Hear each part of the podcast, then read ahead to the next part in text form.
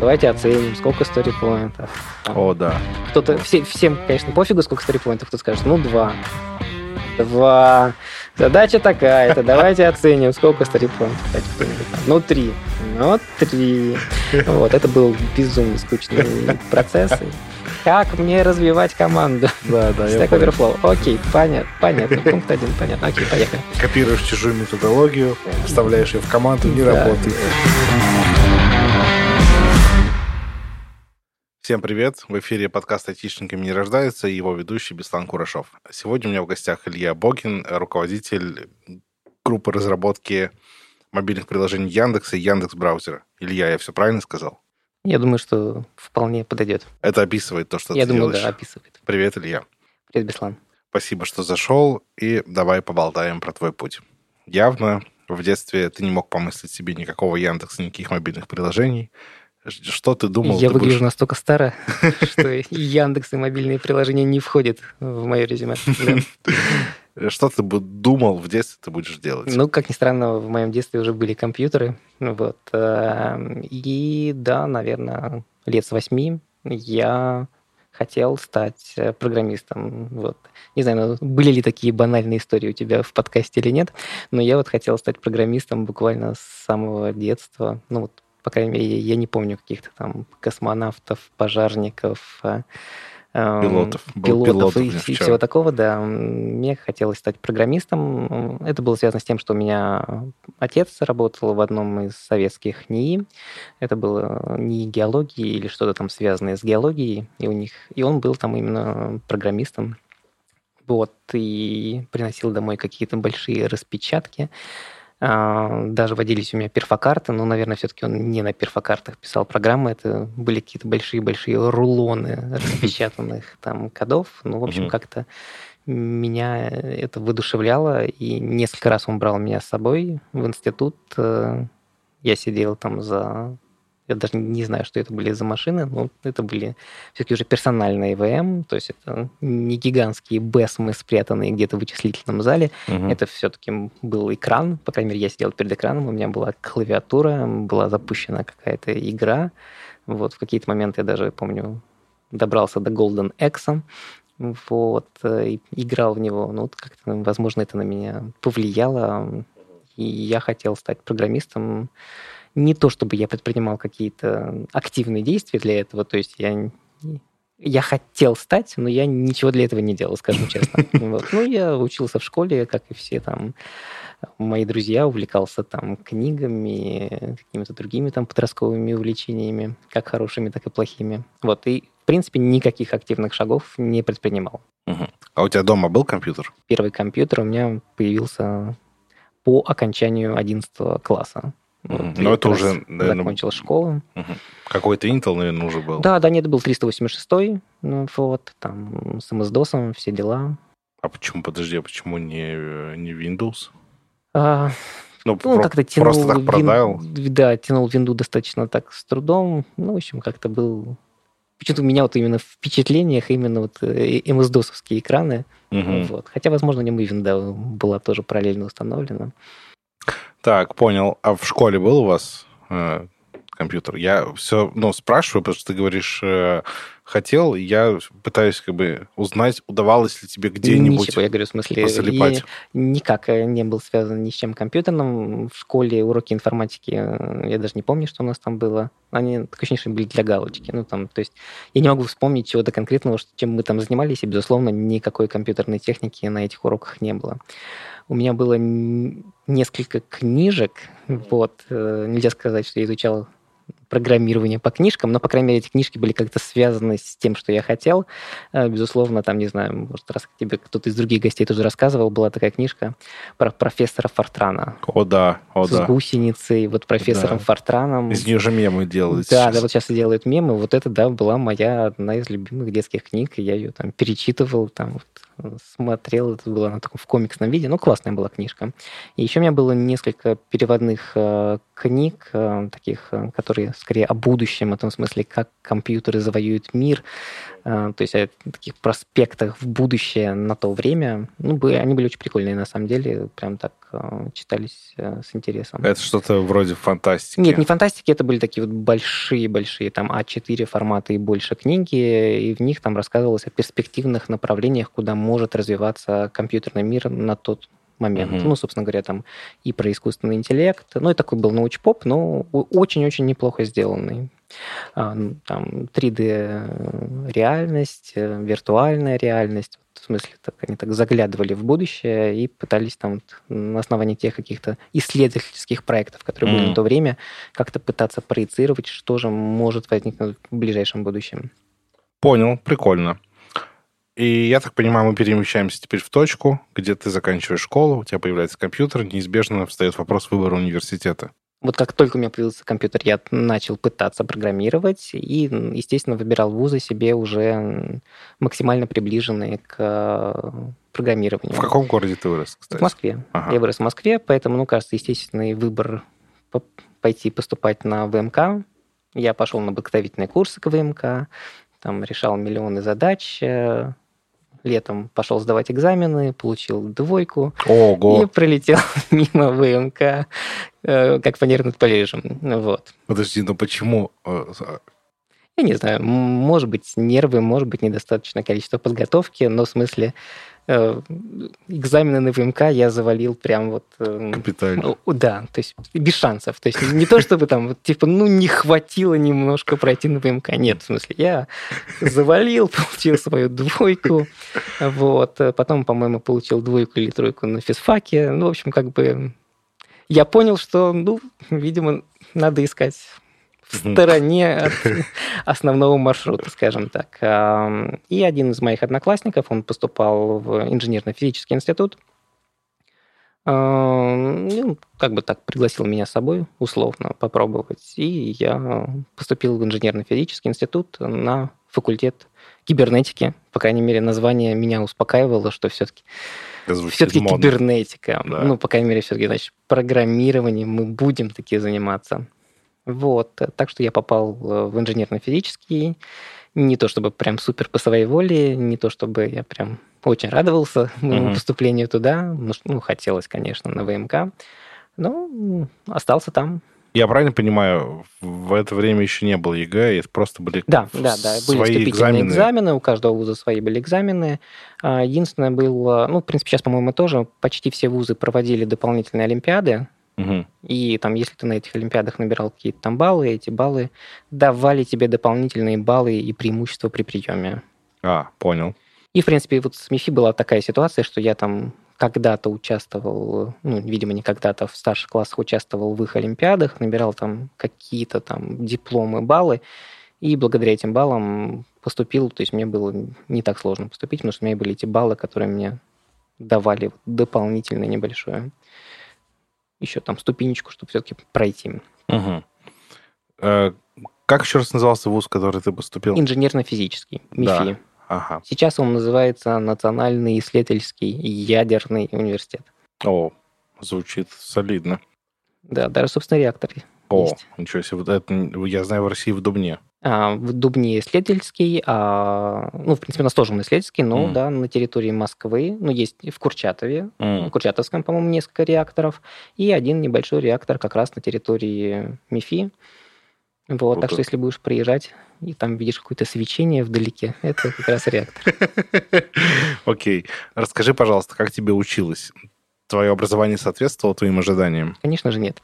Вот, я хотел же быть программистом, поэтому mm. я надеялся, что я приду, и вот мы там начнем заниматься программированием все да. вместе с, с утра до вечера, с утра до вечера программирование. Конечно, ничего такого не было. За весь первый курс у нас, э, ну, сколько там было, по 4-5 пар каждый день, а, была, по-моему, одна пара, посвященная программированию. За весь курс? Ну да, за весь первый курс, uh-huh. да, это была, по-моему, ровно одна пара, там что-то связанное с Дельфи. Вот, Objective э, Pascal, все дела. Все остальное была физика в большом гигантском количестве, математика, математика в виде дифференциального вычисления, математика в виде линейной алгебры, математика в виде аналитической геометрии.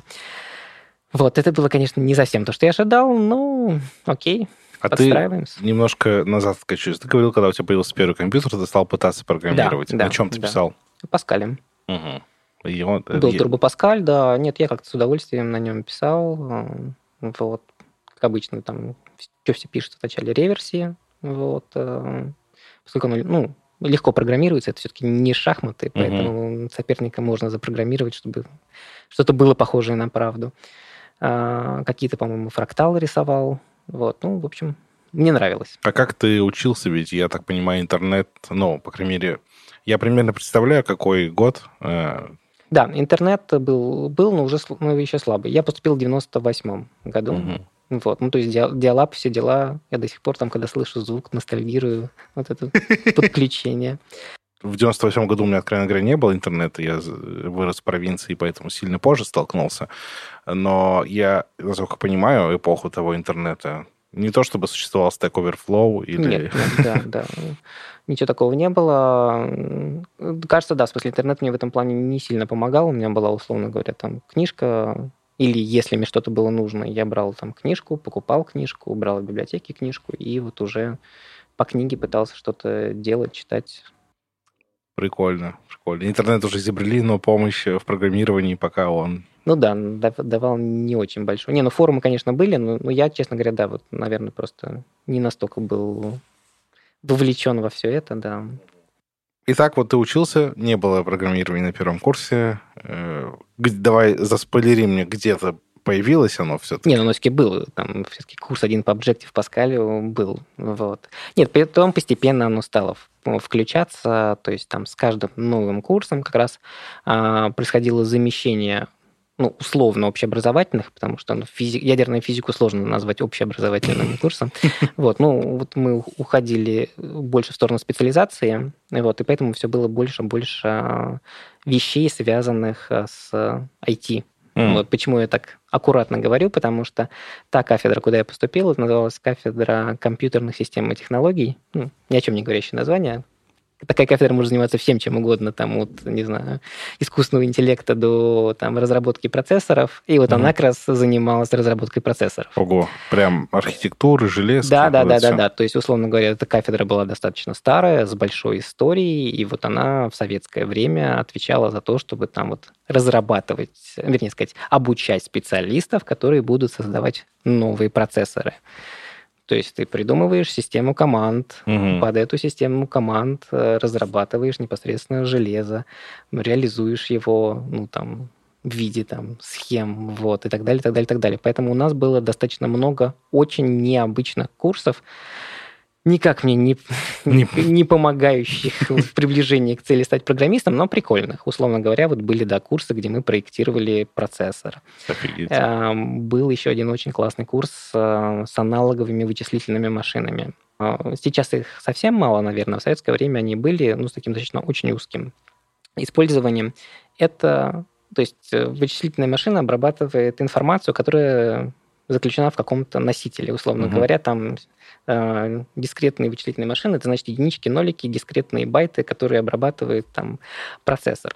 А аналоговая вычислительная машина, соответственно, у тебя единицей, переносящей информацию, является аналоговый сигнал. Ну, то есть, проще говоря, там электрические сигналы, сила тока, его напряжение, это и есть, а в них закодирована информация. Угу.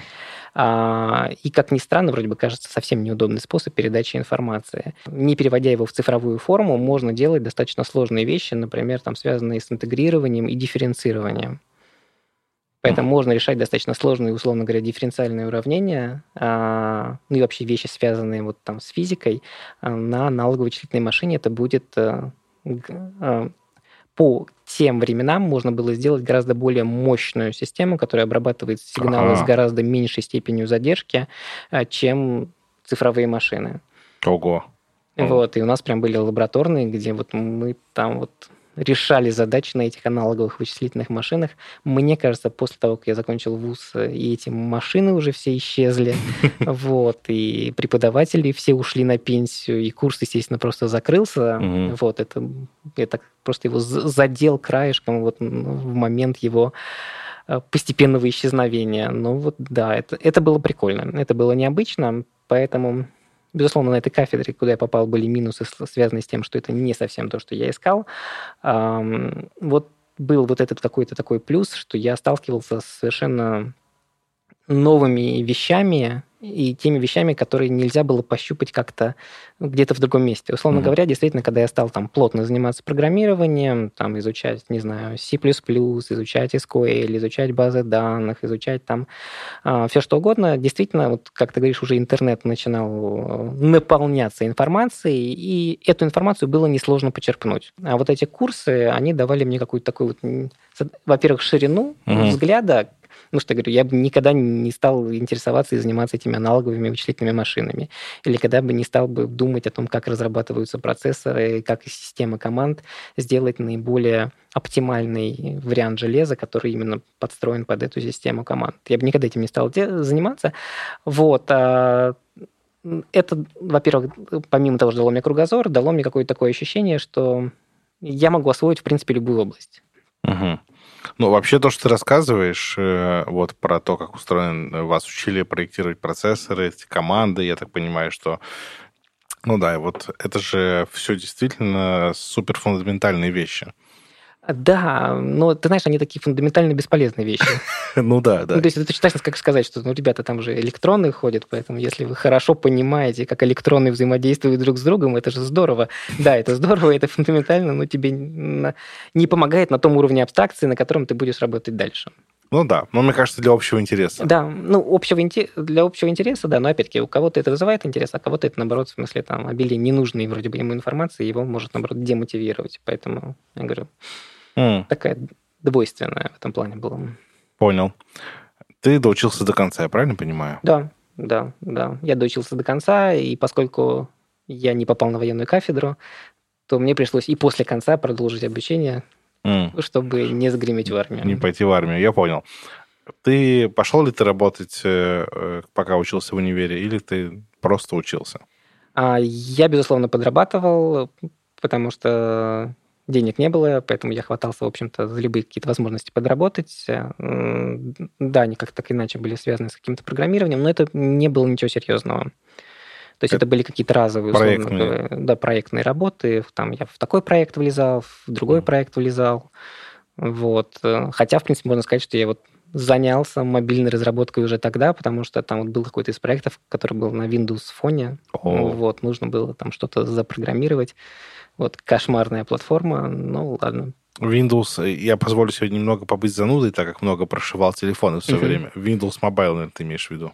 А, да, наверное, Windows, Windows CE, по-моему, это называлось. О, это тогда. еще хуже. Да, то есть это в смысле как бы совсем, вот те, которые были с большим таким стиком. Стилусом, да. Да, стилусом, где интерфейс был максимально похож на настоящий Windows, то есть они там не, то, чтобы, не то чтобы что-то придумывали, они сказали, ну окей, ладно, вот как-нибудь впихнем это сюда, вот, и поэтому там, да, черно-белый экран, вот этот стилус, э, поэтому был такой так себе experience, явно не мотивирующий заниматься разработкой мобильных приложений, скажу честно.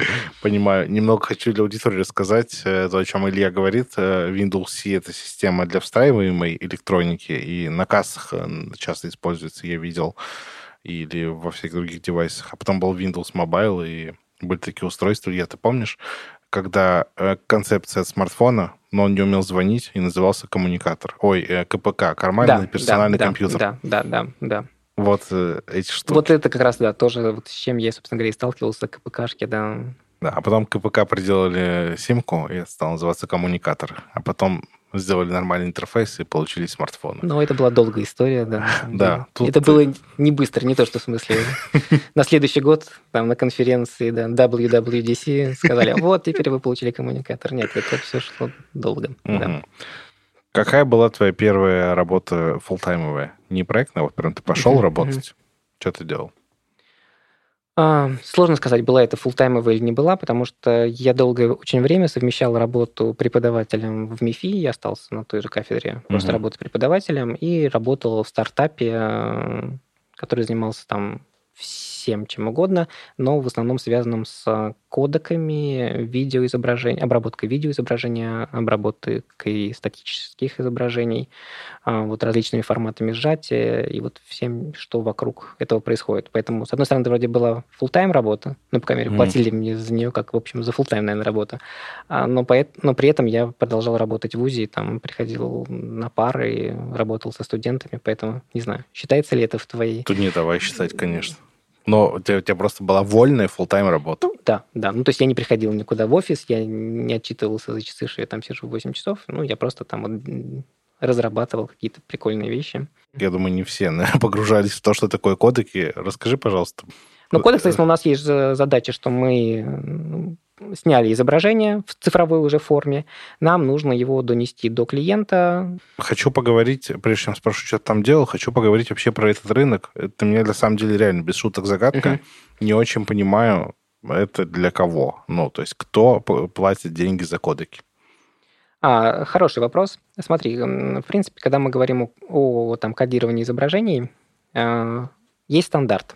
Угу. Он, по большому счету, описывает бинарный формат, который получается на выходе, чтобы те, кто хочет его реализовать, могли его декодировать. Угу. Условно говоря, я знаю, что если мне попадает файл там H264, один, например, из там, форматов сжатия видеоизображения, как с ним работать, чтобы из него получить картинку. Угу. Вот это то, что описывает э, стандарт. Ну и он, в принципе, описывает и процесс э, кодирования, но так достаточно в общих чертах. И на самом деле в реализации, а, в реализации декодирования обычно мало степеней свободы. Ну, в общем, ты должен взять вот эти блоки, их раскодировать, из uh них создать пиксели изображения. В общем, тут нет смысла писать 15 кодеков, которые декодируют. Uh-huh. А вот с точки зрения сжатия, там свобода достаточно большая. Во-первых, ты можешь оптимизировать эти кодеки под конкретное железо. Uh-huh. Условно говоря, у нас были, вот там вот мы снимаем сейчас этот подкаст на камеру, у нас был один из заказчиков, производитель цифровых камер, uh-huh. который хотел э, адаптировать один из там форматов, э, в частности, ProRes, Apple, под свою камеру. Mm. Он пришел к нам, говорит, ребята, оптимизируйте под мои там вещи. Мы говорим, окей, сделаем. То есть, во-первых, оптимизация под железо. Во-вторых, э, ты можешь потратить больше, условно говоря, э, Сейчас стандарты сжатия видеоизображения, они вообще безумно прикольные, безумно сложные. А в том плане, что ты можешь, например, там, потратить больше времени на поиск схожих областей, и за счет этого добиться лучшей степени сжатия но ты потратишь как бы больше ресурсов, и код будет работать медленней. Но он даст а. тебе лучший выход, наоборот, в смысле, с точки зрения формата результирующего, и там, и там будет картинка более-менее одинаковая, и скорость декодирования будет более-менее одинаковая. Угу. Но ты можешь потратить больше времени на кодирование и за счет этого получить меньше, а, размер. меньше размер. Или, например, получить более качественную картинку. Угу. Вот. Или тебе, наоборот, нужно максимально быстро работающий кодек, или с минимальной latency. Ну, то есть можно оптимизировать различные э, технические характеристики кодека, угу. и но при этом, в смысле, э, получать на выходе одинаковую, условно говоря, красивую, классную картинку, которая будет работать во всех э, там, телефонах, приложениях, веб-браузерах и так далее. И вот, собственно говоря, мы этим и занимались. Мы там делали собственный кодек, как раз H264, вот, который достаточно быстро работал. У нас были неплохие идеи по его оптимизации, по тому, как его сделать более крутым, более прикольным. Поэтому, да, вот именно область кодирования, несмотря на то, что есть вроде бы как бы стандарт, стандарт не описывает тебе вот прям реально по шагам, что нужно сделать. Mm, стандарт такой набор рекомендаций. Он э, описывает бинарный формат, который угу. получается, чтобы его можно было декодировать. На протяжении достаточно длинного периода времени э, объем видео был очень-очень большим по сравнению с каналами, угу. с пропускной способностью каналов передачи, по сравнению э, с тем, что можно, собственно говоря, хранить на мобильных или там даже стационарных устройствах. Поэтому необходимо было сжимать максимально видеоизображение, при этом, чтобы максимально сохранить его качество. Ну и, в принципе, задача продолжает оставаться актуальной, потому что мы сейчас все больше и больше повышаем разрешение, угу. поэтому эти объемы, если не использовать э, современные кодеки, они вырастут там в десятки раз. То есть объем сырого видео это всегда гигабайты. Это мог быть десятки, даже сотни гигабайт, вот именно RAW видео. Поэтому без кодека вы просто физически не сможете нормально его пропихнуть через каналы связи или там нормально сохранить себе на устройство. Вот, поэтому кодеки нужны, важны везде, где есть работа с видео. Нужно даже просто, чтобы передать с камеры это видео куда-то для обработки, условно говоря, там нужны либо там суперскоростные кабеля, но опять сейчас uh-huh. развиваются и есть, но там это тоже проблема. В смысле, как вот это отснятое видео передать с камеры куда-то, где ты будешь его обрабатывать, потому что это гигантские объемы информации. Uh-huh. Но большинство камер, я правильно понимаю, на борту имеет кодек и уже тебе запаковывают нормально все. А, ну, сейчас да. Сейчас ну, цифровые камеры, да, они сразу сжимают, и э, ты получаешь уже сжатое видео в цифровом формате, которое можешь потом обработать. Круто, интересно. А вы... Это была интересная область, да. А вы не делали? Я почему спросил? Я ожидал, что ты скажешь, что в том числе ваша задача была там оптимизация для каких-то онлайн-сервисов или трансляций. Вы не делали этого? Нет, стримингом мы почти не занимались. Э, вот у нас, я говорю, да, были там клиенты в основном железные, то есть мы mm-hmm. адаптировали кодеки под различные железки. Вот. То, собственно говоря, так я и попал э, в этот стартап, потому что у меня был, ну, поскольку у меня кафедра была такая низкоуровневая, и я достаточно много работал как с процессорами там обычными, mm-hmm. условно говоря, там и x86 архитектурой, так и с более чем-то экзотическими, в частности, там вот э, были российские нейропроцессоры NM6403 с э, таким то, что называется в Leaf Very Long Instruction Word, таким специфическим ассемблером, который сразу за одну инструкцию обрабатывает много данных. А, в общем, у меня был специфический опыт оптимизации кода под э, непростые ассемблеры. И меня взяли в этот стартап, потому что у них была задача оптимизировать кодек под NXP, э, плату, вот, обработки, еще более мерзкие ассемблеры, полное отсутствие инструментов отладки, вот вообще просто... Вот с тех пор я могу отлаживать код где угодно, чем угодно, поэтому там, когда кто-то, не знаю, из моих текущих коллег там иногда поднывает, вот, там что-то неудобно, там не, придется логами, там, принтами отлаживаться. Я думаю, блин, принтами отлаживаться, это вообще, это классно, это здорово. Я отлаживался просто по каким-то там дуновениям ветерка, ну, то есть э, у меня не было возможности сделать принт и распечатать текущее состояние того, что происходит. Я должен был как-то вот угу. по каким-то косвенным вещам понимать, что же там внутри происходит, это NXP. Так что вот, у меня был специфический опыт, благодаря ему я попал в этот стартап, а дальше стартап начал как-то, ну, как обычно, пивотиться то туда, то сюда, и вот, в частности, был пивот в сторону, в том числе и мобильных кодеков, и там, кому поручить, ну, вот Илья готов взяться за все, угу. опять-таки, я говорю, то, что я из своего опыта обучения приобрел, что я готов был браться за все и не боялся никакой области. Я взялся за мобилки, мне понравилось, и с тех пор я как-то так ближе старался оставаться в мобилках. То есть ты занимался тем, что оптимизировал кодеки под выполнение на мобилках? А, сначала да, потом мы сделали прикольную штуку. А, мы использовали видеокодек стандартный H264 для того, чтобы сжимать гигантские изображения гигантские по разрешению или да, по, по размеру файла? По разрешению. Наши там демки были, это мы брали там картину отсканированную там в супер разрешении, там размером, не знаю, там 20 тысяч пикселей на 20 тысяч пикселей или больше. А, и на мобильном устройстве ее можно было просматривать в различных зумах э, комфортно, без mm. какой-либо не было задержки. Ну, то есть, условно говоря, там спокойно скейлиться э, там, до любого микромазка. А, вот, мы использовали видеокодек и применили его, вот, чтобы закодировать изображение и чтобы быстро масштабироваться и быстро переключаться между слоями изображения. И вот дальше вот эту технологию уже продвигали. Круто. Вот, вот, вот ты рассказываешь, и я на самом деле понимаю, знаешь, как, э, ну, в моем понимании, как, как недооценена эта работа. Но когда ты пользователь, uh-huh. ну, ты взял картинку, ну да, она тяжелая, ну ты ее открыл, она открылась, ну так и должно быть. Ну да. А там ведь на самом деле действительно... Не просто, да. Там много да, интересных моментов, да. Вот, э, поэтому у нас, условно говоря, были какие-то небольшие заказчики, типа, не знаю, там, фирма, продающая персидские ковры. Они хотели, чтобы их там заказчики могли видеть их там продаваемые ковры там с точностью до, до ворсинки, да. Mm. И вот мы там делали им такое приложение, они там закодировали для них все эти их там гигантские ковры, и там, может, клиенты, там, не знаю, какие-то персидские шейхи могли просматривать. Вот, да. окей, берите мои 200 тысяч долларов, я беру этот кавер. Айфоны тогда были или Да, только- нет, это тоже были айфоны, это был 11 год, поэтому да, это тоже были айфоны, четвертые, пятые. Ну, и со временем могу путать, но в смысле, да, где-то я начал в районе четвертого-пятого айфона. Прикольно, ну что хватало их э, железок на Да, такое. ну вот я говорю, смотри, как раз вот наш формат, э, ну, в смысле, вот наша идеология, как работать с изображениями, она как раз э, была в этом плане. А был в чем прикол, что как раз Apple же использовал хардверный кодек H264. Мгм, Декодирование хардверное было уже на тот момент во всех топовых телефонах. мгм. И поэтому мы могли полагаться на хардверный кодек и делать это быстро. Мгм. Круто. Но не было хардверных кодеков статических изображений. То есть поэтому статический, если там просто, условно говоря, шпек, он работал еле-еле. На А- CPU? да, да, да. А поскольку, а вот хардверный кодек, как отдельная там микросхема, она работала быстро, а мы ее использовали именно для статических изображений, поэтому это был такой вот наш ноу-хау. Прикольно. Красиво, красиво. Вот ты так рассказываешь, и знаешь, э, у меня были ребята здесь из индексовых беспилотников, и э, они занимаются тем, что ускоряют э, выполнение моделей машинного обучения уже на устройствах конечных. Не где-то на больших серверах, а на конечных устройствах. И это, по сути, вот то же самое, да, что да, вы это делали. очень близкое. Другое близкотность, да. Другой прикол. Да. Какая цикличность истории, да. Ну, да.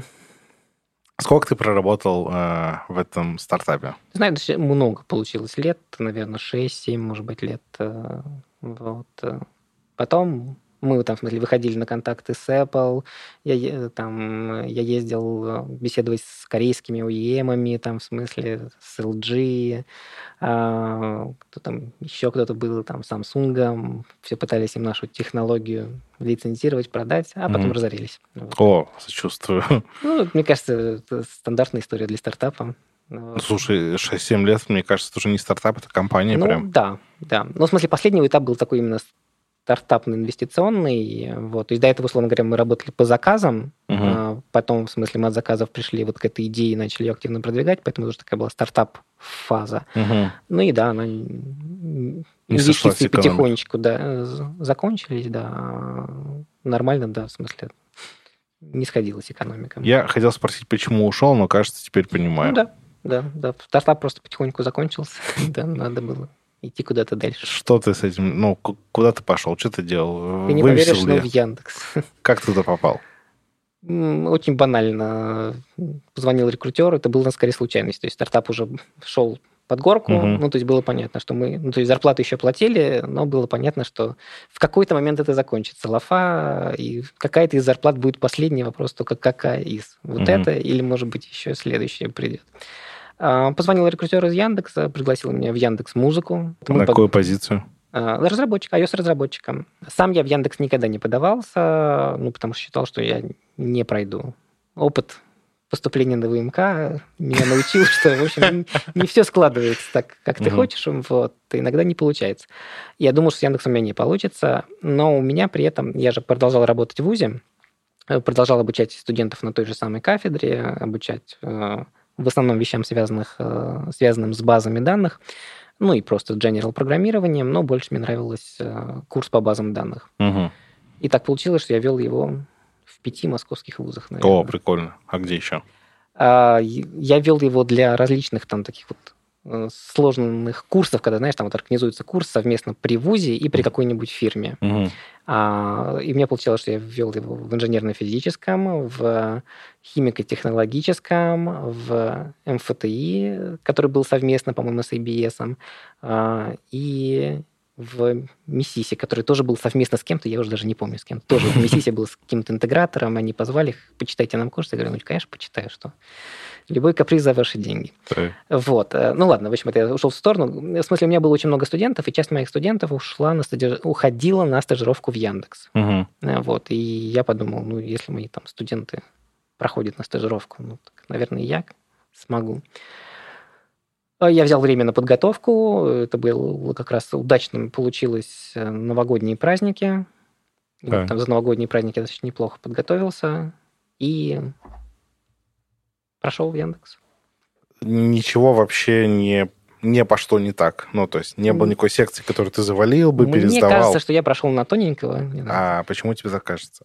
Там был момент, связанный с решением одной из задач, которая явно мое решение не понравилось э, интервьюеру. Мгм. И я понял, что, ну, вернее, как-то почувствовал, ну, у меня, может быть, это эмпатия, что там вот, тут надо надавить. Uh-huh. А, и я начал как бы его с ним явно обсуждать, что окей, там, там ты хотел другое решение, но вот смотри, это решение рабочее, рабочее по там ограничениям влезает, влезает, там, условно говоря, в time complexity мы влезаем, влезаем. И, так, и я из него как бы выдирал согласие на каждую эту фразу. Он такой, ну да, ну окей, ну возможно, ну да, в принципе, оно подойдет. То есть оно ему совсем не нравилось, но вот там в нем не было таких прям каких-то моментов, чтобы можно было сказать, извини, чувак, это неправильное решение. Оно было корявым, можно было сделать гораздо лучше и оптимальнее, но это было рабочее решение. Но это была как раз там такая секция алгоритмическая, угу. Именно такая чистая алгоритмическая. То есть сейчас э, такие даже уже почти не проводятся, даже значит, почти практически не проводятся в Яндексе. Это была именно секция на придумать сложное алгоритмическое решение для не совсем простой задачи. Угу. Вот. Сейчас мы немножко по-другому проводим эти секции. Понял, прикольно. А, расскажи, как тебе работалось в корпорации после стартапа? Ты знаешь, э, абсолютно нормально. Опять-таки, может быть, та всеядность, которую я получила в институте, которая меня подготовила к тому, что, окей, есть правила, мы под них подстраиваемся, там, в смысле, правила сменились, и теперь работаем с ними. Но, в общем, никаких проблем не было. Угу. Ну, возможно, еще, конечно, дело в том, что Яндекс, ну, в общем, не совсем обычная корпорация. Это точно. Да, и там очень много свободы на всех стадиях, а, очень много открытости разговора. Условно говоря, вот то, что было в стартапе, когда там ко мне мог забежать там начальник, глава нашего стартапа, или написать мне в 2 часа ночи там, с прикольной новой идеей, как там что-то сделать, или я мог к нему тоже в любой момент обратиться и сказать, слушай, а вот есть, да, может быть, попробуем? Он сказал, ну, прикольно, давай попробуем. Вот, в принципе, в Яндексе это тоже есть, условно говоря, там вот, свобода перемещения информации, свобода перемещения мнений между любыми э, сколько угодно отдаленными иерархически друг от друга субъектами. Вот поэтому в этом плане какая-то самая часть атмосферы стартапа присутствовала. Угу. Вот. Единственное, что было не стартапного, это в смысле ретро-спринта, а. Даже не ретро-спринта, а планирование спринта, когда в тот момент, когда я пришел, оно было организовано, что там вот реально там сидели все задачи, там, задача такая-то, давайте оценим, сколько сторипоинтов. О, да. Кто-то, все, всем, конечно, пофигу, сколько сторипоинтов, кто скажет, ну, два. Два. Задача такая-то, давайте оценим, сколько сторипоинтов. Опять кто-нибудь там. Ну, три. Ну, три. Вот, это был безумно скучный процесс. И потом, когда я стал тем лидом этой группы, это достаточно, не знаю, быстро, не быстро, в моей памяти быстро, хотя uh-huh. на практике, может быть, это затянулось там на год, uh-huh. вот, но мы ушли от этого, вот. А как сейчас работает у тебя? У нас э, команды универсальные, то есть у нас большое количество разработчиков, э, которые, которых можно было бы подключить к этой задаче. Uh-huh. И в рамках еженедельной балансировки мы просто определяем условно э, тот участок, такой широкий, условно говоря, проект, угу. над которым будет работать человек в рамках этой недели. Mm. И в рамках следующей недели мы можем его переключить, перебалансировать, если нам нужно усилиться, или если, например, проект заканчивается, или если нам нужно стартовать что-то внезапно срочное новое. Поэтому мы делаем вот такую постоянную Понял. ребалансировку, и мы балансируем именно людей на участие в проекте. А оценка это скорее используется для того, чтобы после того, как декомпозировали какой-то новый проект ребята уже внутри вот этого своего проекта, угу. Чтобы они просто могли оценить, во-первых, там сходимость проекта, когда он сможет зарелизиться, и, например, там, может быть, им нужно на балансировке попросить еще дополнительных ребят, ну, просто потому, что они там оценили все, там, не знаю, там, на 100 story соответственно, если они, у них не будет еще там 5 человек дополнительных, они просто ну, не уложатся ни в какие удобоваримые сроки. Uh-huh. Вот, поэтому мы оценку скорее используем только вот для того, чтобы действительно оценить сложность и уже чтобы внутри той команды, которая занимается этим проектом, потому что всем остальным это не очень интересно, сколько uh-huh. там стори-поинтов на эту задачу у них уйдет. Мы забежали немного вперед в момент, где ты стал лидом. Давай вернемся. Через сколько ты стал лидом? И хотел ли ты этого, или тебя попросили? Поскольку для меня Яндекс и тогда, да и в принципе сейчас был прям местом мечты условной, Ну, вот как тот ВМК, на который я не поступил. А тут Яндекс, куда я поступил. Поэтому я ходил по коридорам, и, блин, то есть, в смысле, с ощущением, я попал в Яндекс. Я иду по коридору Яндекса, чтобы там делать задачи. Я работаю в Яндексе, поэтому меня это очень сильно мотивировало, то, что я работаю в Яндексе. И поэтому как бы стать еще и тим лидом в Яндексе, это прям для меня, ну, Вау. я не просто разработчик, я еще тим лид, который руководит разработчиками Яндекса, супер крутыми ребятами. С которыми там, я и тогда себя не равнял особо.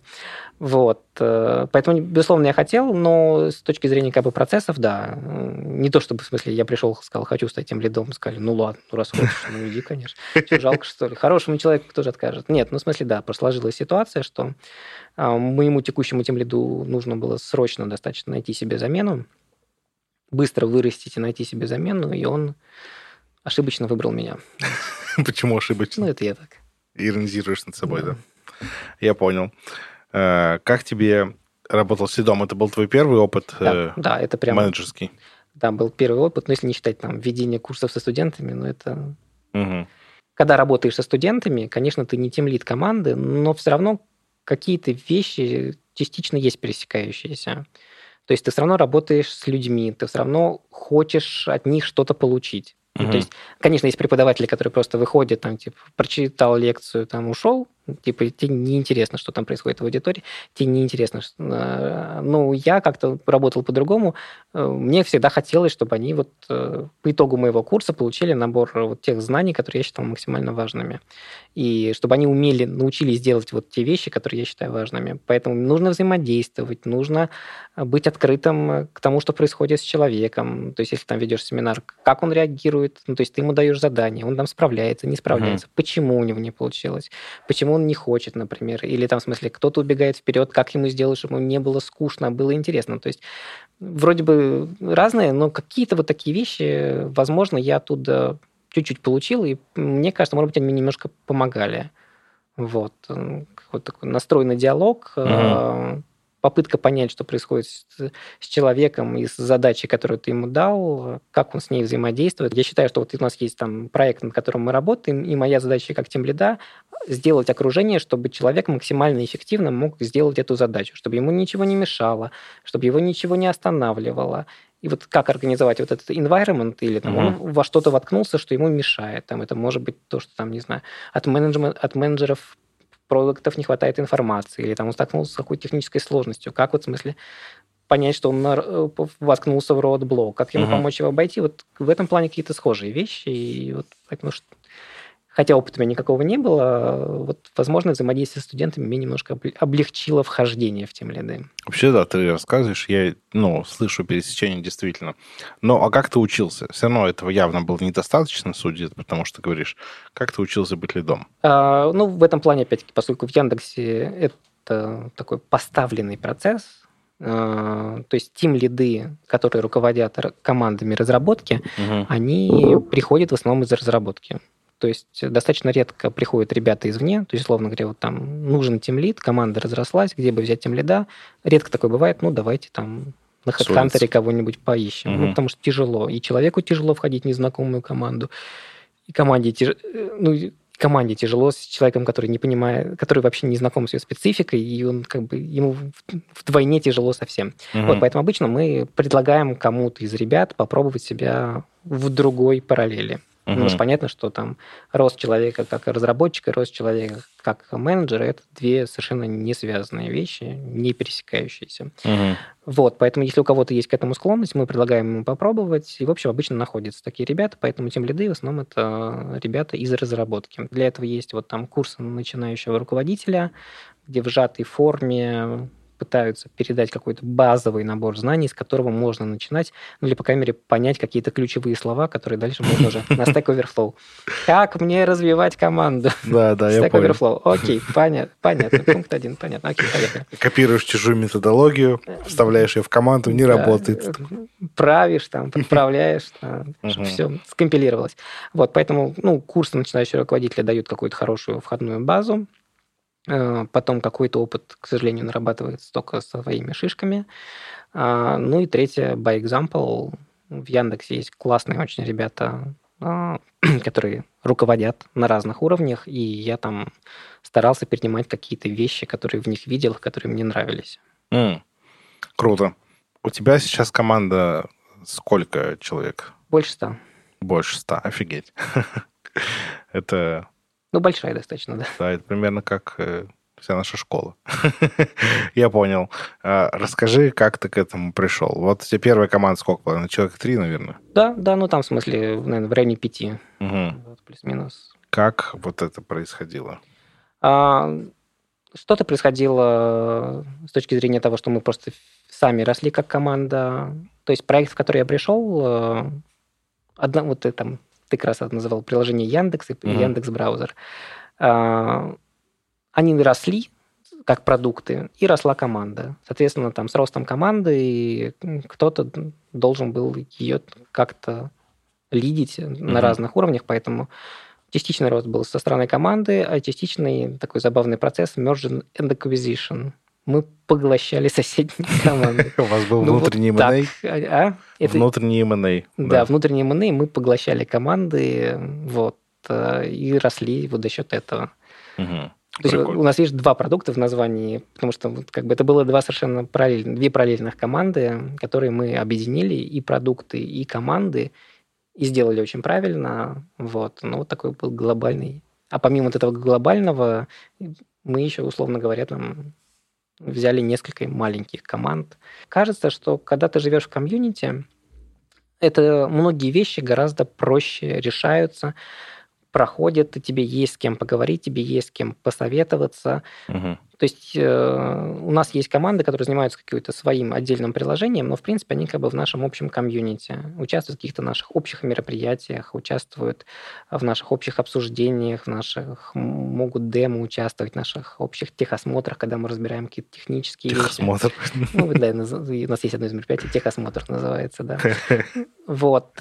Поэтому у них есть комьюнити, у них есть возможность э, заниматься разными вещами, потому что мы можем, соответственно, легко ребят переключать из одного, из одного проекта на другой, угу. чтобы не было ощущения выгорания за счет того, что ты делаешь один, один и тот же, условно говоря, экран. Вот. Да, менеджер одной кнопки. Да, и вот ты реально, ну, ты весь этот экран уже знаешь наизусть, и ну, что-то еще в нем может возникнуть. Ну, там, боже мой, там, продукт придумал новое гениальное решение, появится еще одна кнопка новая. Ура! Вау!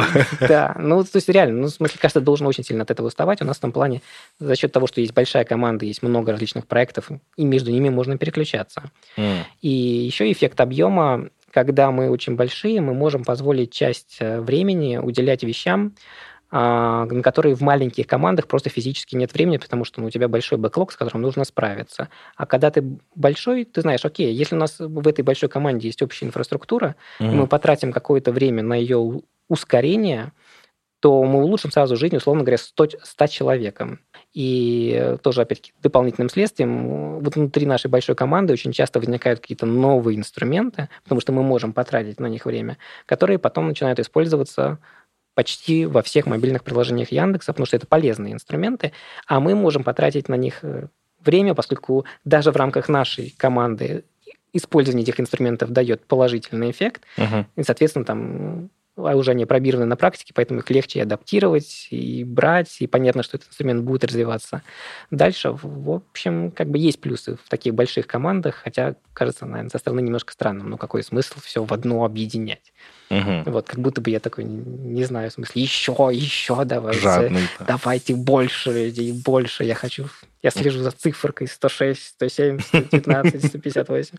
Твой Нет. дашборд э, перед рабочим местом. Количество да, людей да, у да, меня. Да, да, да. Да, вы въезжаете в город, количество жителей такое. Вы входите в отдел, количество работников. Да. Когда ты говоришь приложение Яндекс, давай синхронизируемся, ты имеешь в виду вот это super app, в котором все сервисы, все на свете вообще есть? Яндекс настолько большой, что у нас супер-апов три или, наверное, четыре. А, вот, поэтому не токсичный, не Go. Да, вот в смысле один большой спектр суперапов – это все, что связано с Go, с райтехом. Второй спектр суперапов – это действительно то, что связано с потреблением контента. Это вот приложение Яндекс и Яндекс Браузер. Ну, они делают сейчас на общей кодовой базе, вот, э, но при этом все равно остаются двумя продуктами со своей все-таки функциональной спецификой. Угу. У меня здесь был в гостях Сергей Бережной, твой коллега по школе. Кстати, прошу про образование тоже давай поговорим попозже. Да. А, мы с ним говорили о том, что в Яндексе такая качелька в сторону того, что делать нативное приложение или... Или веб. Да, mm-hmm. или веб. Ваши — это чистый веб, я правильно понимаю? А, и да, и нет. Из чего состоит SuperApp? SuperApp состоит наш из сервисов Яндекса, а, которому мы предоставляем наиболее быстрый и удобный способ доступа для пользователей. И поскольку и то, и другой, и продукт Яндекс, и продукт Яндекс Браузер, это, в принципе, в корне, в своем ядре это браузеры, через них можно взаимодействовать с любым внешним веб-сервисом. Угу. Поэтому с этой точки зрения, да, у нас очень много веба, потому что пользователи приходят к нам серфить, собственно говоря, интернет а, и много потребления веба в наших приложениях. С другой стороны, у нас много нативных вещей, которые работают рядом с вебом. В этом же приложении. В этом же приложении. То есть, условно mm. говоря, главная страница в обоих приложениях это чистый натив. А, да, реально? А да. я был уверен, что это браузер. Нет, нет, это чистый натив. Может быть, мы и перевели бы это на чистый веб, но просто физически мобильные устройства современные не так идеально работают с вебом, как бы хотелось. Ну, то а. есть, если мы хотим быстрый старт, плавное появление контента, то сделать это с помощью веба до сих пор сложно. На первом экране веб прямо вот ну, очень-очень больно. Ну, то есть очень-очень сильно снижает э, любые пользовательские характеристики. Понял. Не знал, прикольно. Я почему-то был уверен, наверное, потому что они похожи просто по компоновке. Да, да. Нет, мы, естественно, стремимся их сделать максимально похожими, но это, это просто, чтобы общий пользовательский experience был, что там, переходя из одного продукта в другой, из там десктопного браузера в мобильный, или из Safari, там, или из Chrome к нам сюда, он получал максимально похожий, да, понятно, не то, что ты встречаешь, что-то совершенно новое. На самом деле там есть там немножко как бы веба в задумке, потому что мы очень активно используем подход backend driven UI, или там по-другому сервер-driven UI называется. То есть э, мы, несмотря на то, что экран создан из нативных элементов, компонуется он э, со стороны веба. Ну, то есть, э, условно говоря, есть backend-ручка, которая возвращает нам описание backend-driven. Ну, то есть, в смысле, что именно показать, в каком порядке, где какие блоки поставить, как они должны а, выглядеть. Все, это все определяется бэкэндом, а не клиентом. Mm, понял. Вот это у вас там ну. Но это нам как бы очень сильно облегчает ну, все, потому что понятно, что там главная страница – это основное место, где мы можем менять, экспериментировать, пробовать какие-то новые вещи. И тут mm. нам нужна максимальная гибкость, а гибкость дает действительно только изменения на бэке, на фронте. Понял, понял, классно. Давай поговорим про образование теперь. Да. Ты руководишь школой э, мобильной разработки в, рамках э, Академии Яндекса, да. да. В рамках Академии Яндекса мы проводим летние школы уже. Расскажи, пожалуйста, как, как это началось, времени. как туда попал и почему тебя это до сих пор прет?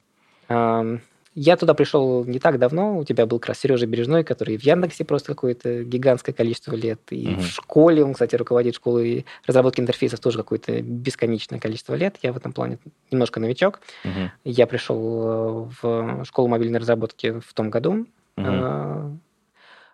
У нас э, мобильное направление как-то долгое время в школе не присутствовало в таком ярком виде. То есть, да, были курсы, условно, там, по андроиду,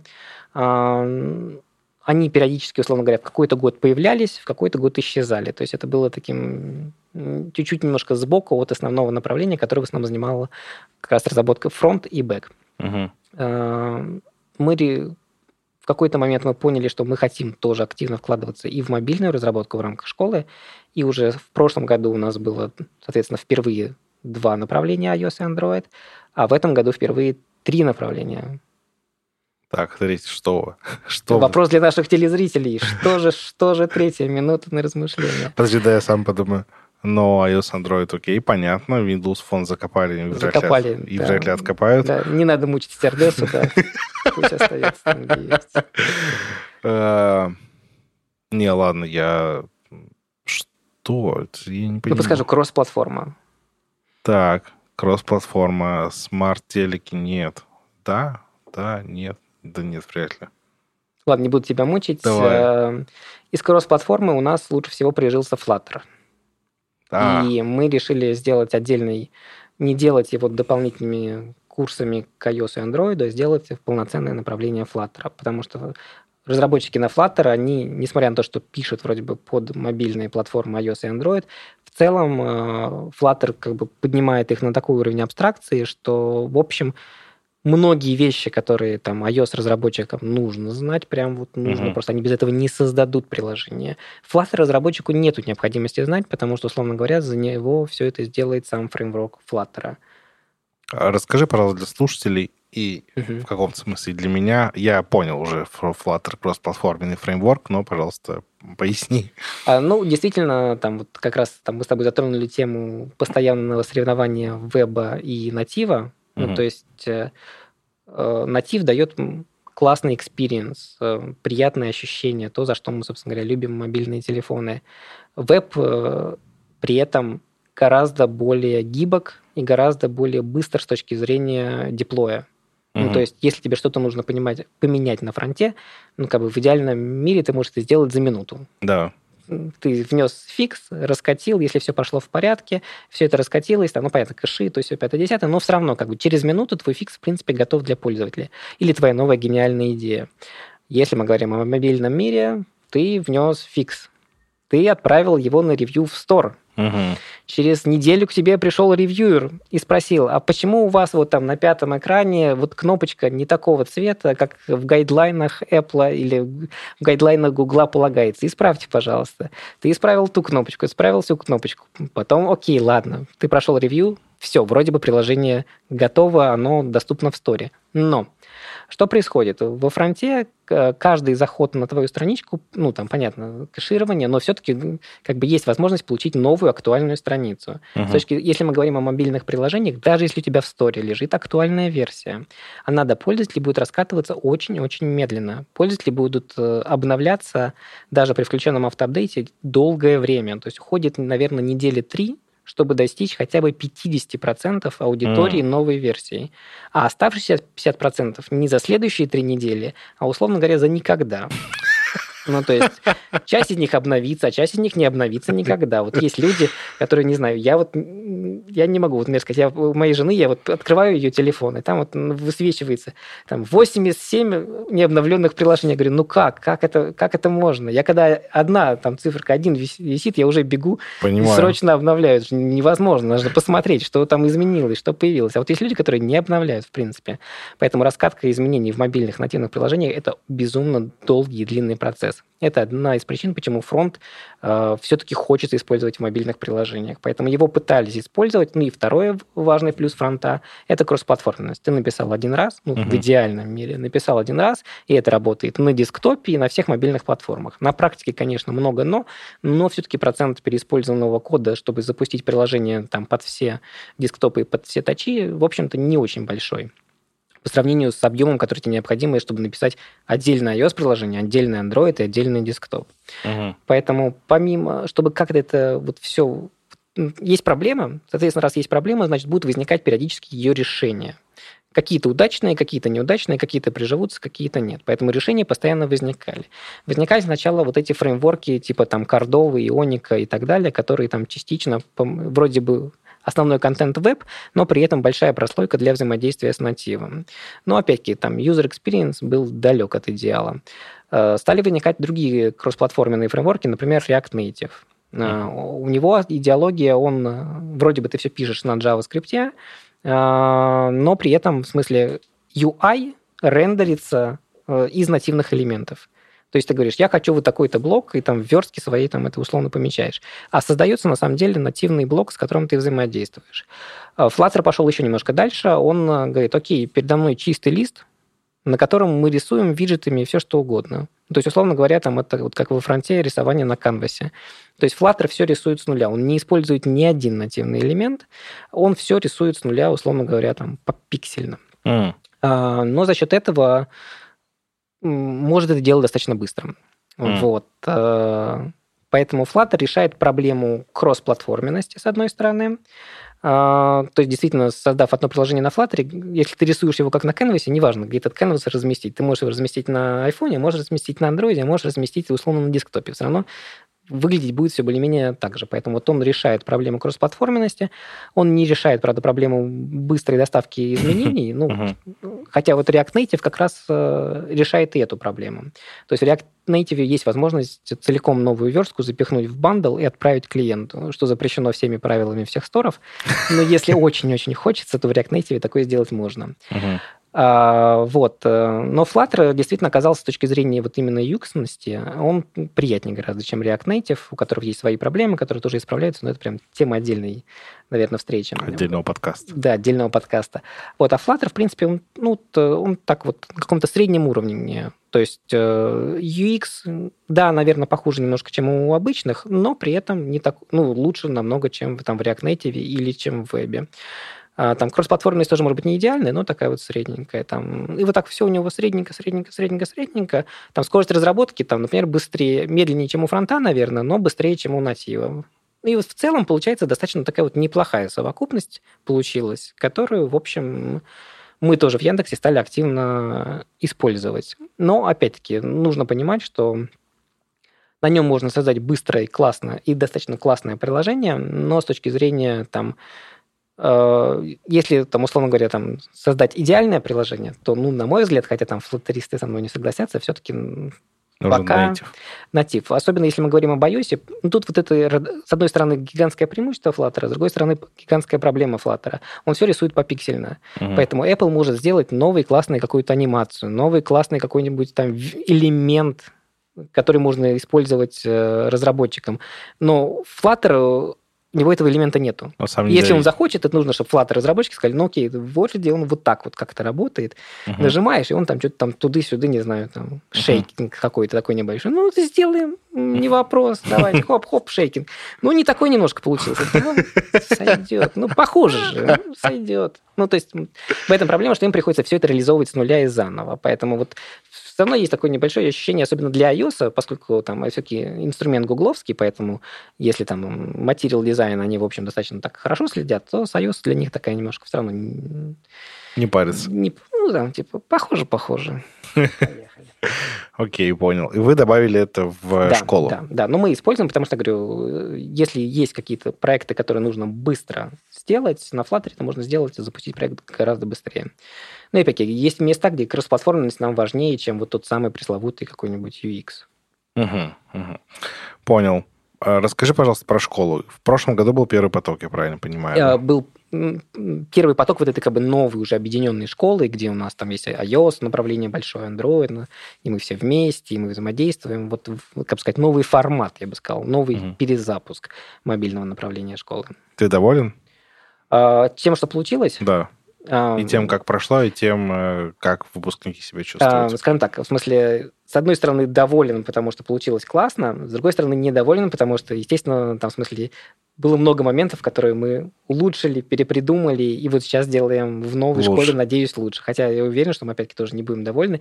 И вот через год, в 2023 году, сделаем еще лучше. Ну, то есть в этом плане как раз то, что это не однократное мероприятие, а то, что мы планируем этим заниматься достаточно долго, как раз позволяет нам улучшать процесс этот постепенно. То есть мы чуть-чуть экспериментируем, чуть-чуть меняем, видим, что вот это, предположим, зашло студентам такой формат, а вот это, предположим, не зашло. Вот, например, там очень классно зашли эм, разборы ДЗ длинные. То есть ну, мы выдаем домашние задания, и вот там, когда потом преподаватель с ними подробно прям разбирает, говорит, а вот я бы написал вот так вот. И прям садится, и вот в смысле, там, студенты смотрят на экран, и он говорит, я вот там вот так вот здесь бы создал так, а вот здесь так, а вот здесь так, mm-hmm. а вот смотрите, вот так соединил. То есть, чтобы он после... И они, уже зная там те проблемы, с которыми они столкнулись сами в своих ДЗ, смотрят на это и переносят, уже понимают, ага, вот в смысле я-то сделал, я сделал вот так вот, а лучше было бы сделать вот так вот.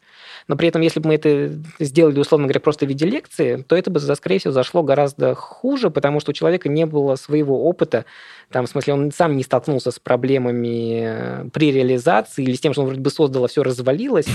Вот. Э, поэтому, когда он через это не прожил, это все как бы, ну, какой-то, ну, что-то нам рассказывают, там на экране какой-то код появляется туда-сюда, строчки бегают. А так, в смысле, он понимает, ага, ну, в смысле, а я вот сделал так и был неправ, потому что вот как обошел это красиво преподаватель, условно говоря. Или как он там ту же самую вещь сделал не там в 20 строчках кода, а в трех. Угу. просто потому что подумал об этом немножко по-другому. И вот этот формат, например, очень классно зашел, вот мы его хотим условно развивать. Какие-то форматы там хуже зашли, и мы их там хотим ну, в смысле, мы их убрали. Поэтому в этом плане мы эволюционируем, и это здорово. Вот, и они, поэтому вот там та же самая школа разработки интерфейсов, которая эволюционирует уже, не знаю, сколько там, 10 лет, может быть, уже. Уж... Мне сложно представить тот уровень, до которого они дошли. Нам до него, наверное, конечно, еще пока расти, потому что мы вот в начале этого пути перепридумывания. С другой стороны, нам как бы в этом плане появляются новые технологии, и мы Э, меняем за счет того, что добавляем новые технологии. Вот, например, мы добавили Swift UI и Jetpack Compose, как бы вот новые вещи, которые продвигаются производителями платформ. Почему мы их не добавляли в прошлый раз, хотя они присутствовали, можно было писать программы на Jetpack Compose, на Swift UI уже в прошлом uh-huh. году, мы их не добавили, потому что у нас у самих не наработалось достаточно опыта и достаточно граблей мы не собрали самостоятельно. Э, мы хотим в рамках нашей школы не, не давать, вот там, не знаю, там, понятно, что можно открыть там, документацию по Swift UI и на лекции ее там аккуратно зачитать. И примерчики дать там со Stack Overflow. Проблем нет. Дали, все, дали Swift UI в идеальном виде. Вот, но это как бы кажется нам скучно неинтересно, это студент сам сможет, если ему интересен Swift UI в таком формате, в таком объеме, он сам сможет пойти на Stack Overflow и все почитать, или там а, в документацию Apple все почитать. Мы хотим давать тот опыт, который мы сами получили. И на тот момент этого опыта у нас еще не было в достаточном mm. количестве, чтобы мы его давали студентам. Сейчас, условно говоря, там за прошедший год мы больше гораздо поработали с Swift UI, собрали гигантский объем граблей и костылей, при, по работе с ним, и теперь нам уже есть что рассказать студентам уже из своего опыта, а не, там, условно говоря, из документации. Вот поэтому у нас вот такой вот еще путь, то есть там появляются э, новые технологии, мы их пропускаем через себя, пропускаем через Яндекс, и выдаем уже вот в каком-то новом виде, в виде с нашим пониманием того, что все-таки что это и как с этим работать, и какие есть особенности. Что ж, э, Илья, мы как будто бы почти все обсудили. Есть два, две последних вещи, которые я хочу сделать. Представь, перед тобой сидит человек, говорит, хочу войти. Вот такой у него несформулированный запрос. Это все, что он знает. Что бы ты ему посоветовал? Ну, во-первых, надо разобраться в своей мотивации. Он может хотеть войти, потому что он может хотеть зарабатывать э, 5 тысяч долларов в секунду. Это один разговор, и я ему придумаю, куда ему идти, чтобы и дать совет, какой дать совет, чтобы там зарабатывать 5 тысяч долларов в секунду. Может быть, он хочет войти, потому что, не знаю, там, он там прется от мобильных телефонов и хочет сделать, иметь там возможность написать для них программу. Это другой вариант. Ну, то есть, условно говоря, понять, что для него вот это войти. Угу. И дальше, исходя из того, что его на самом деле интересует, а, можно подобрать для него там, вот именно ту самую траекторию, которая отвечает именно его непосредственным желаниям. Потому что можно там, придумать себе очень-очень много различных траекторий внутри IT. Угу. Ну, а вот э, Давай представим, что человек говорит. Деньги. Прикольные деньги. Мотивируют деньги. Ну, вот так. Не, это, это отличная мотивация. Ну, в смысле, я не могу сказать, что для меня это... Я такой, о, там деньги, это же неинтересно, я люблю там науку. Нет, в смысле, деньги – это классная мотивация, это здорово, когда ты получаешь кучу денег. Mm-hmm. А, как получить кучу денег в IT?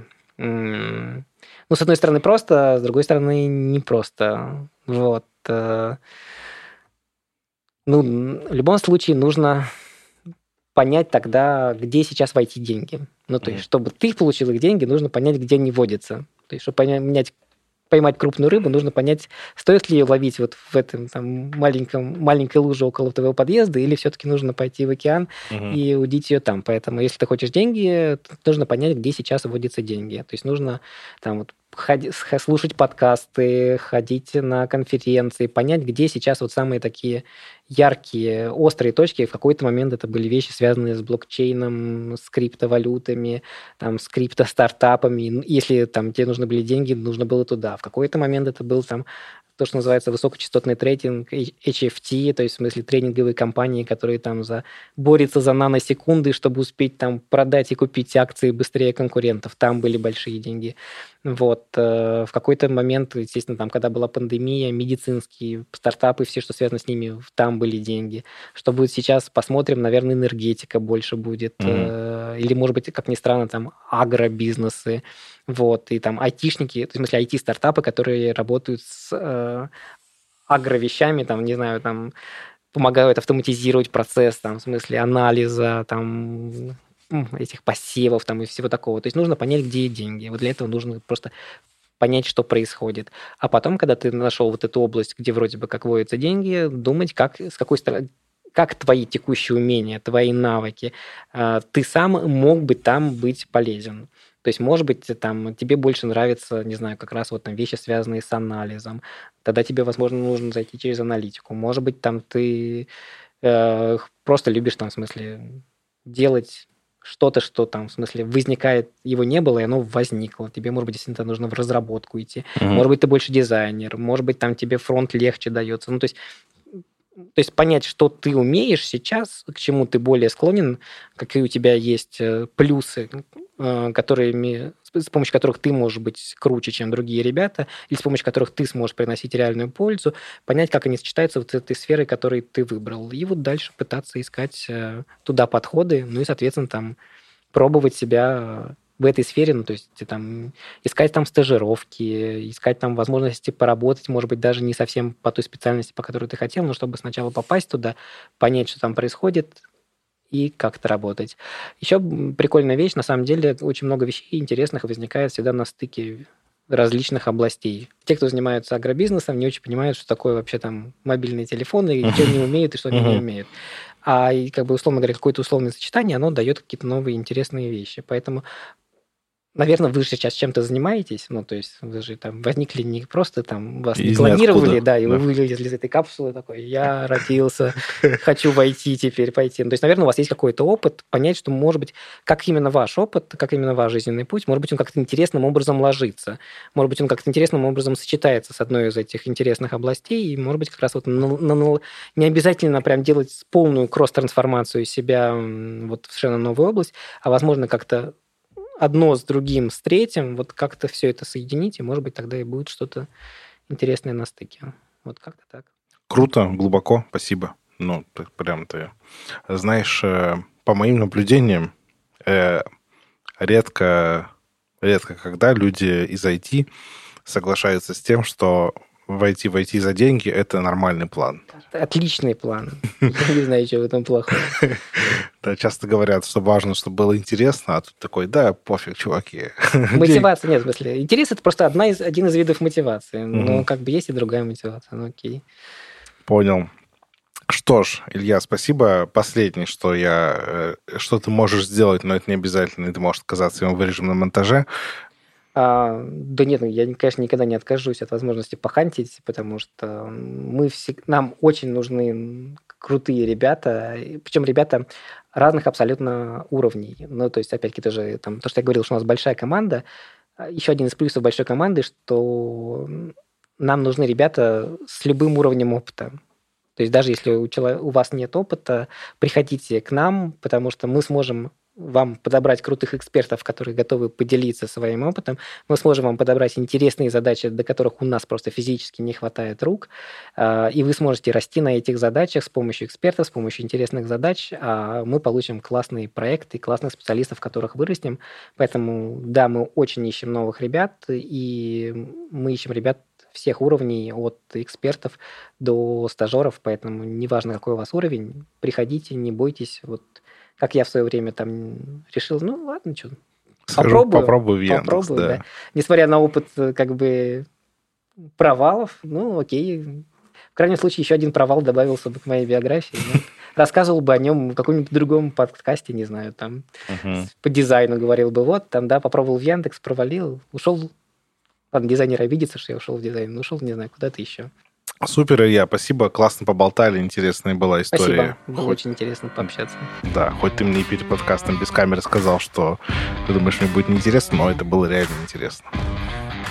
Э, спасибо еще раз, Илья. Спасибо, слушатели, что дослушали, досмотрели до конца. До встречи еще через одну неделю. Не могу пообещать выпуск с видео, так как вынужден улететь из Москвы, но постараюсь сделать все, что в моих силах, чтобы следующий выпуск тоже вышел с видео. Всем пока.